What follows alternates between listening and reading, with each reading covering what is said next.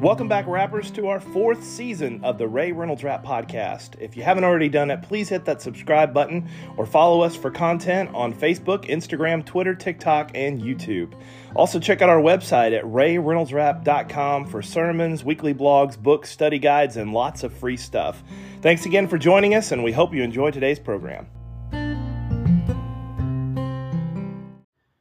In a Ray Reynolds Rap First, we are excited to announce that we're going to launch a eight-part series on the book of Philippians. Now, this series was recorded for Getting to Know Your Bible, uh, which is one of the ministries that we do at the Summerdale Church Christ. We look forward to hearing what your thoughts are on this great book.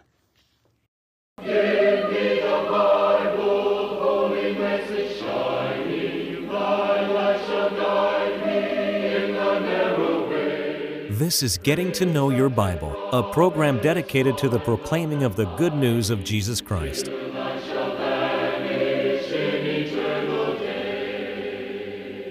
Hi there, I'm Ray Reynolds. I'm the minister at the Summerdale Church of Christ, and I work with Billy Lambert, the host of this program.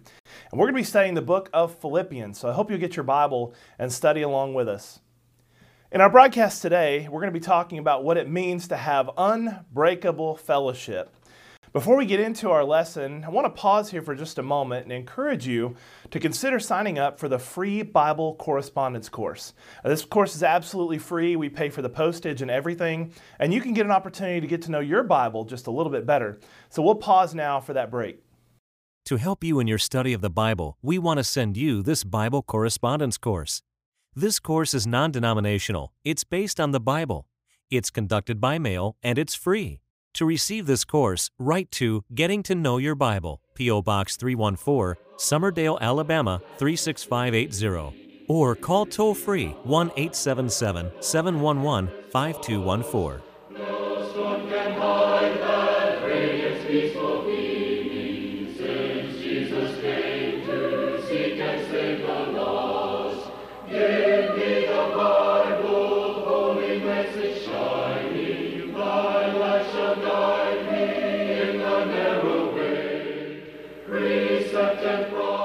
The book of Philippians is a very interesting letter found in our New Testament. We call it an epistle.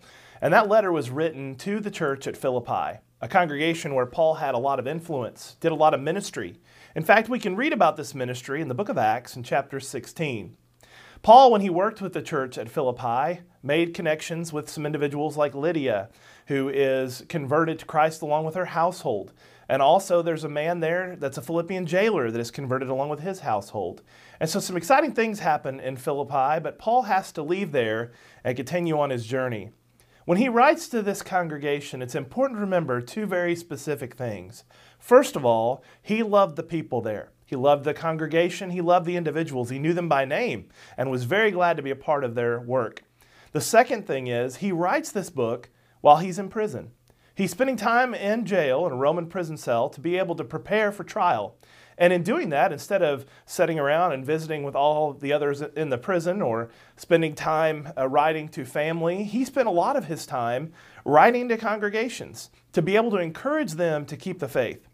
In our time together for the next few weeks, we'll be studying the book of Philippians and recognizing some very important parts of this message that he gives to this church. And that is, he wants them to be joyful. Did you know that 13 times in the book of Philippians the word joy or rejoice is used? It's definitely a concept Paul wanted them to grasp in the church in Philippi, and I would dare say it's definitely a point we need to grasp today in the Lord's church. How is your joy?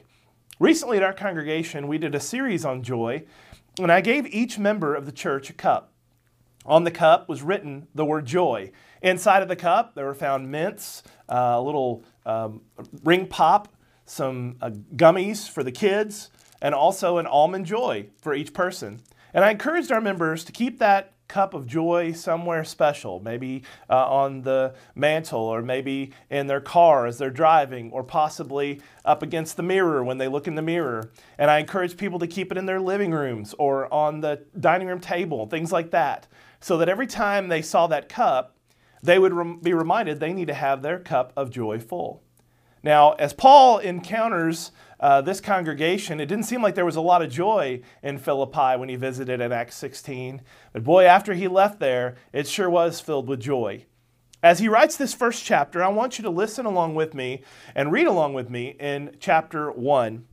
It says, Paul and Timothy, bondservants of Jesus Christ, to all the saints in Christ Jesus who are in Philippi, with the bishops and deacons, grace to you and peace from God our Father and the Lord Jesus Christ. If Paul wants to teach us about joy, we need to take lessons from it. We need to get our pen, our paper, our Bible, and start marking down things. In fact, on the pages of my Bible, I've mentioned several of the things he says here in order to help me bring joy or bring joy into my life. The idea today is that he's trying to encourage the church to have fellowship, unbreakable fellowship together. In these first two verses, I want you to notice that he's talking about good things. If you ever want to have a life that is full of joy, you've got to think about good stuff. Now, Paul will end his letter to the Philippians by talking about this again in chapter 4, and specifically verses 6, 7, and 8. That we need to have that kind of joy uh, in our lives today. This unbreakable fellowship that he's talking about in this, this part of the chapter is about his connection to the congregation. And when he thought about the church in Philippi, he thought about a church that was full of good things a congregation that was doing many good things for the cause of Christ. And so he calls them saints. He also identifies here that he wants to give them a blessing, grace to you, and peace from God our Father. When we encounter people, whether they're in Christ or if someone is, is just interested in becoming a New Testament Christian, we should always speak blessings and peace and kindness and goodness on them to let them know that they are loved by God. Every bulletin article that I write and almost every blog post that I post, I always put the words, You are loved, as a reminder to every reader that they are loved by God. So these good things are important if you want to have an unbreakable fellowship, a fellowship that is full of joy. Keep reading with me beginning at verse 3. It says, I thank my God upon every remembrance of you, always in every prayer of mine, making request for you with all joy Verse 5 For your fellowship in the gospel from the first day until now, being confident of this very thing, that he who has begun a good work in you will complete it until the day of Jesus Christ. So, as we focus on these particular words, notice he is extremely thankful for the Christians there. He says he's engaging in prayer with them. In fact, he says, Every time I pray, I remember you in prayer. You know, you can probably learn a lot about a person by the way they pray or by the prayer list that they have. I was visiting a man once, and he had a dry erase board up at his house, and he was writing out the people and the things he wanted to pray about. That made quite an impression upon me. In fact, I went home and I had a little area inside of one of my closets, and I put up a marker board. The only problem was that board kept filling up, and I wasn't erasing any names. I was leaving people up there because there are so many different people that I wanted to pray for. Now, Paul says if you want to know my prayer list, I'm praying for you, Church at Philippi. I'm praying for your preacher, for your bishops or the elders.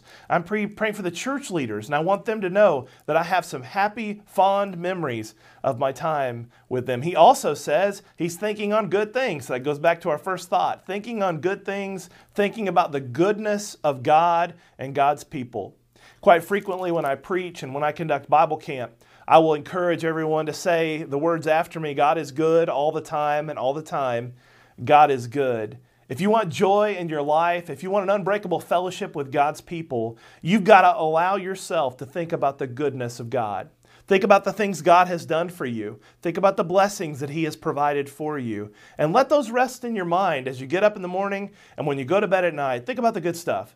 There's a lot of things out in this world that are not good. In fact, we get caught up watching things on television and browsing through social media, and we get focused on all that negative stuff. That can't help fill our joy cup, not at all. Instead, those negative thoughts come into our mind and it turns us into negative people. So, if we want to be a true child of God and have great fellowship with the Lord and with His people, we have got to focus on good things. The goodness of God is one of them. Now, read with me again, beginning here at verse 6, when he says that there is a good work that God wants to complete in you. Verse 7 Just as it is right for me to think of this of you all, because I have you in my heart, inasmuch as both in my chains and in the defense of the confirmation of the gospel, you are partakers with me of grace. For God is my witness, Paul says, how greatly I long for you with all the affection of Jesus Christ.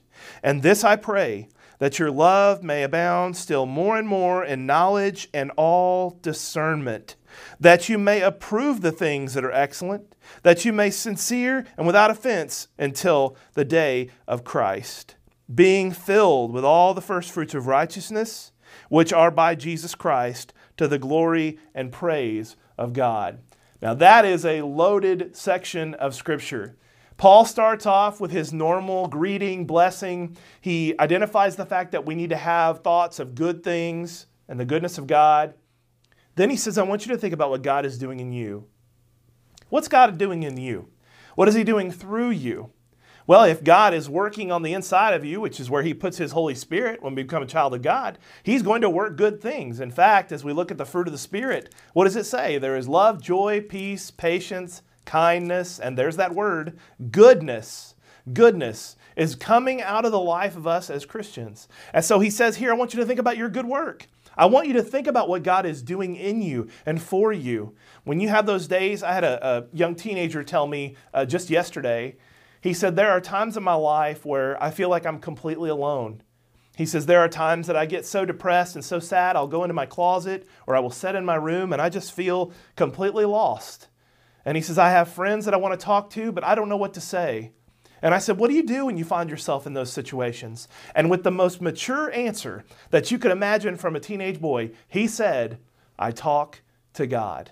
He said, I know God is with me, He's not going to judge me harshly for my thoughts and feelings because He knows me from the inside out. And I said, Boy, that can preach right there. We all need to have a recognition that God is with us. That God is for us, He's not against us. He's promised never to leave us alone, forsaken. He is going to continue to abide with us and live in us and dwell in us and help us bear fruit of His Holy Spirit. Well, I don't know what else we need to say about it. That's a lot of good stuff right there. And so He says, I want you to think about what God is doing in you. But then He also identifies stuff that's going on in the church. How many times have you had a conversation with someone? And they say something like, Well, I don't like that the church is doing this, or I don't like that the church is doing that, or that preacher had a lesson the other day that I didn't like very much. Or maybe I'm not really approving of the way our elders are doing things, the church work is going. I wish we were doing more missions. I wish we were doing more. And then you realize when you talk like that, you're talking about negative things. Now, you're entitled to your own opinion, there's nothing wrong with that. But when we're constantly sharing opinions and thoughts that are bringing down the kingdom of Christ, well, that's dangerous. We need to be careful to always look at good stuff that's going on even within the kingdom of God. We live in this world full of evil, full of wickedness, full of things that are sinful, but yet God is still working good things through us, through His kingdom, which is the church. So we think about the work going on uh, in the family of God. Now, I want you to notice also verse 9. He says, I want to pray that your love abounds more and more. Have you noticed that joy, that second part of the fruit of the Spirit, follows love? If you want joy, you've got to start with love first. And so he says, I want you to think about the love that you need to have, and I want it to abound more and more. To the church at Thessalonica, Paul starts the first part of that letter. You know, when it comes to love, I don't even need to write to you. It was a church that was loving. It was a church that was greeting people with kindness and gentleness. They were so loving towards one another. They were compassionate when it came to living their Christian faith. So he says, I don't even need to write about love. You've already got that. Let's talk about the other things that we need to work on.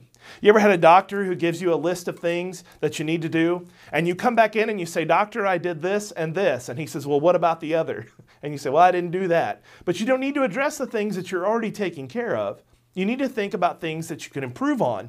And that's the reason why he says to this church, I know you have love, and it's abounding more and more. It's evident to me, it's evident to your community, and it's evident to God. So he says, I want you to abound in that. I want you to grow in that. I want you to continue to bless others with that love. And by having that love inside of you, the love of God, the love of Jesus Christ, the love of His Holy Spirit, it will radiate in your life. In fact, the next part of this text will teach us that we can have this great joy that abounds, and it can be fruitful to others as we shine as lights in the universe. We make a difference. You ever seen someone or been around someone who, when they enter the room, you say, well, they could just, they have a smile that could light up the room. Every Christian ought to have joy abounding in them so much that people say there's something about that person. I can sense something different about them. That's because they can sense the presence of God in you, the fullness of the Holy Spirit. And you are doing good things because you can't help it. You're thinking about joyful thoughts because that's what you're putting into your mind, the positive, and then it is just overflowing. Then he says in verse 10 about approving the things that are excellent. Now, I, I believe Paul oftentimes little, leaves little breadcrumbs along the way in some of his texts of Scripture. In other words, if you will read the book of Philippians, you might find a few little things that he said to another congregation. When he talks about the excellent things, my mind goes to 1 Corinthians chapter 12 and 1 Corinthians chapter 13. The church in Corinth was arguing and fussing amongst each other as to what the greatest supernatural gift was. Was it miracles? Was it speaking in tongues? And he ends that last part of chapter 12 saying, I wish you'd really seek out the best gift. I wish that you would find the best gift available by God and his power. And then he says in chapter 13, let me tell you about that more excellent way. And he writes an entire chapter in our English Bibles on love. That's what the greatest gift is. And it's because love will never fade away. Those miraculous gifts would fade in time. There would be no more miracles. There would be no more things like that by the hands of men. But he says, you know what? There will be love. Love lasts forever. There are three great things that abide faith, hope, and love, but the greatest of these is love. And so when you read Philippians 1, your mind probably goes to 1 Corinthians chapter 12 and also chapter 13. Can you imagine what would happen if all of us had the love of God like that in our lives? Joy wouldn't even have to be mentioned from the pulpit because we'd be all so happy and so full of joy that we can't help but talk to people about Jesus and how good that He truly is. And then, there in that last part, verse 11, he says, I want you to be filled with the fruits of righteousness. Now, again, my mind goes to Galatians chapter 5, the fruit of the Spirit. And God intends for us to have love and joy abounding in us to go towards those around us so that they can see what God is doing in us. We had some guests over at the house here just a couple of nights ago. And I told our congregation a little bit about this online. I was very embarrassed, but we had two visitors, and we decided that for the five teenage boys in our house and for my wife and I, one thing that I thought I couldn't mess up was tacos. Boy, everybody loves tacos, and they're pretty easy to make, you would think, right? Well, I brown the meat and get it ready, and I look into the cabinet, and I don't have any taco powder. That's how I make my tacos. Put that little El Paso powder in there. And I, I, will, I will then mix it up with a little bit of water and get it just right. And uh, because I was doing this and getting it all ready, I realized I hadn't bought the, po- the packet of taco meat. So I went rifling through the pantry. I found some fajita seasoning. That was all right. I found some garlic powder and garlic salt. That was all right. I found a couple other little things that I could sprinkle in there, a little bit of salt, but it did not taste like taco meat. And I was so upset with myself. I thought, what am I going to do? I, am not prepared. I can't serve this. So I took out chicken and I began to brown the chicken, and the chicken burned.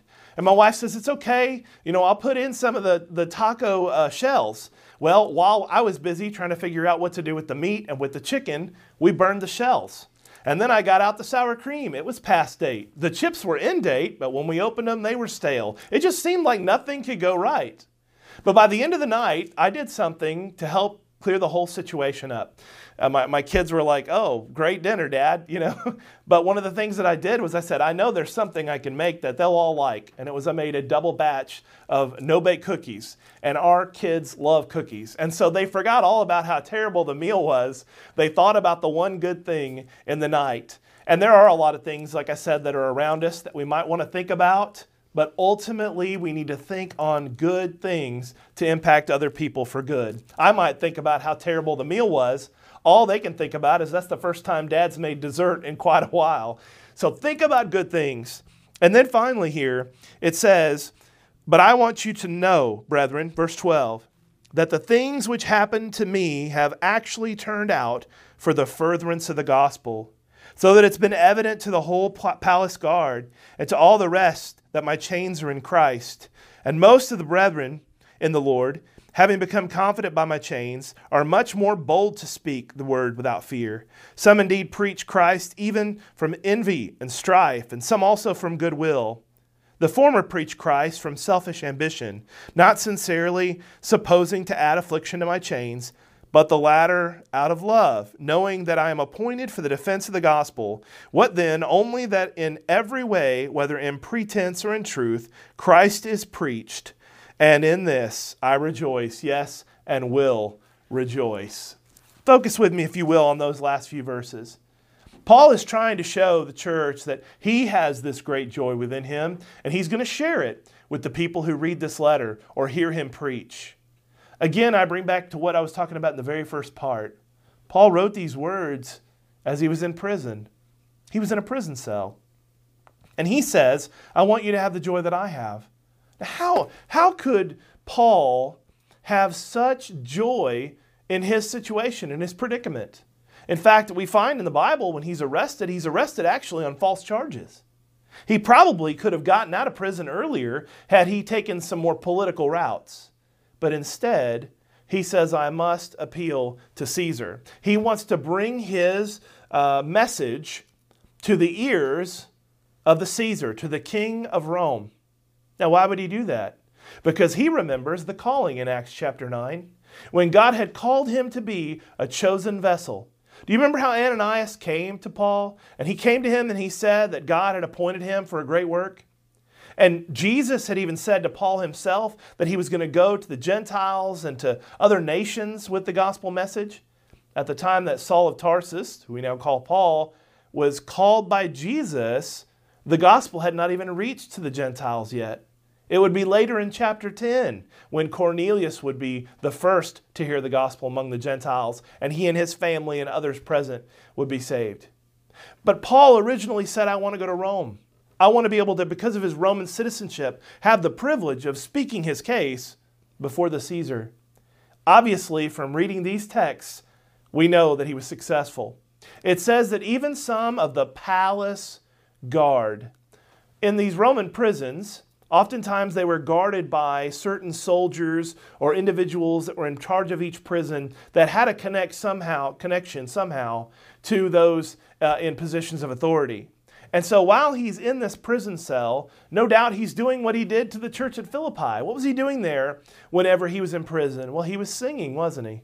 He was singing and he was praising God. This palace guard probably had heard Paul singing at the top of his lungs songs and hymns and spiritual songs. They probably had encountered Paul on many occasions with what dim light he had in that cell, writing down every thought he could think of, writing to many of these churches. Think about Galatians. Think about Philippians, Ephesians, Colossians. Think about 1st and 2nd Timothy. Think about Titus. There are so many letters he wrote, either in prison or just after being released from prison. And instead of sitting in there and thinking and feel sorry for himself, he says, There's somebody who needs a message. I've often found that when I'm having a rough day uh, and I just need a little bit of encouragement, I will pick up the phone and call some of our widows at church because I know they need some encouragement.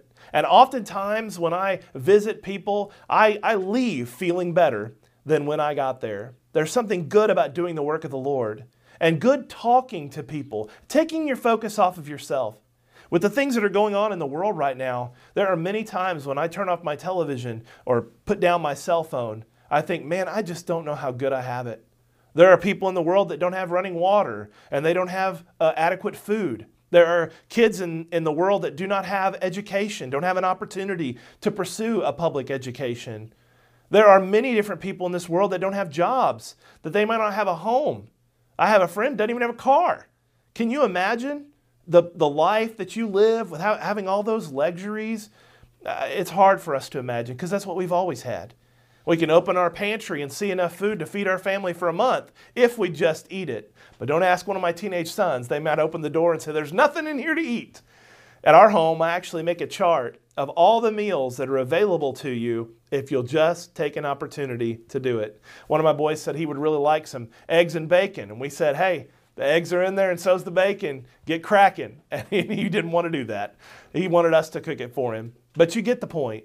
We are certainly blessed in our country. We're blessed in our nation. You're watching this around the world. If you're watching this, then that means you have access to the internet or you have access to television. And those are tremendous blessings some people just simply do not have.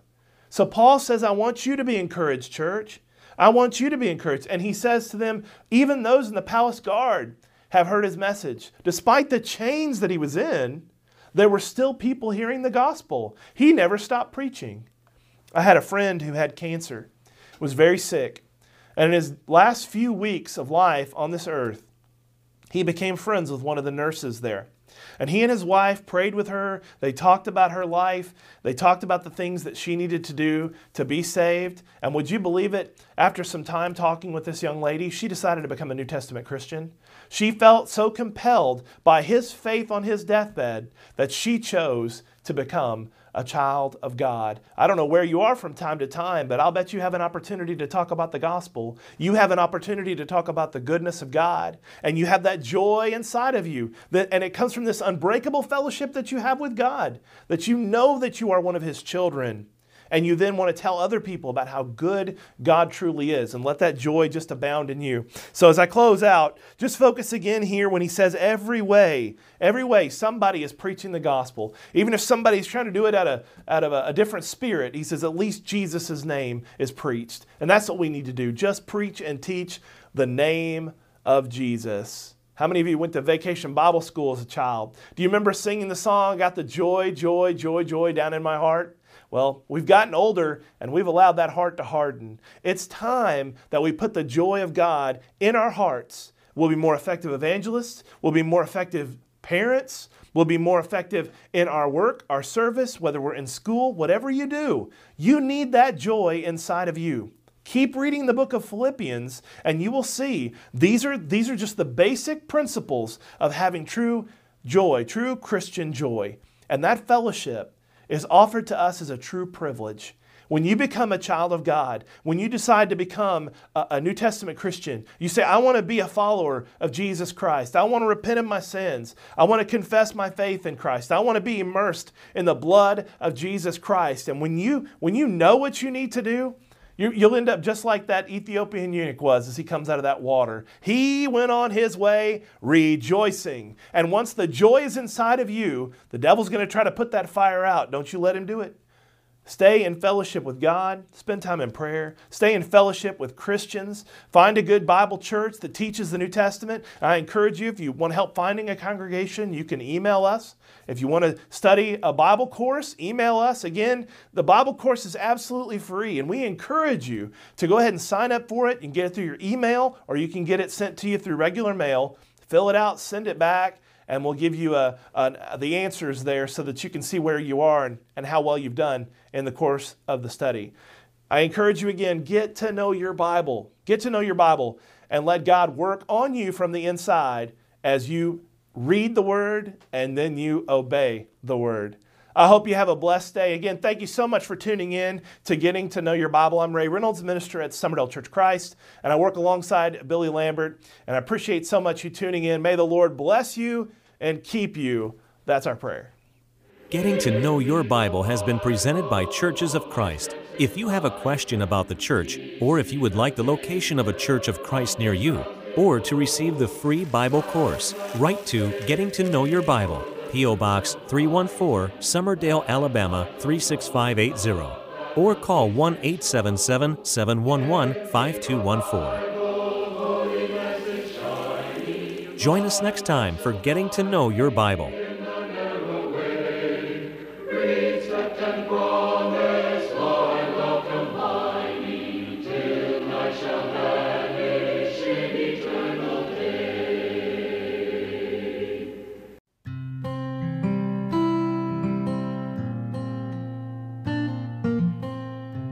In to today's broadcast. Be sure to subscribe and follow us on Facebook, Instagram, Twitter, TikTok, and YouTube. Also, visit our website at rayreynoldsrap.com. If you'd like to contribute to the show, content suggestions, uh, questions, prayer requests, or even if you just want to reach out to us, you can email us at rayreynoldsrap at gmail.com. Have a great day as you seek to maintain an authentic life in Christ Jesus.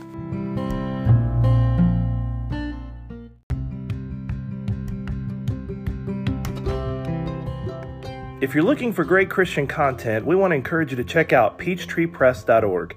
Peachtree Press LLC offers digital products, journals, books, Bible study guides, sermon outlines, Christian blogs, and church notebooks for children and adults. Some products are also available as print on demand. Peachtree Press is a sponsor of this program and a partner in offering authentic Christian content. For more information, check out peachtreepress.org.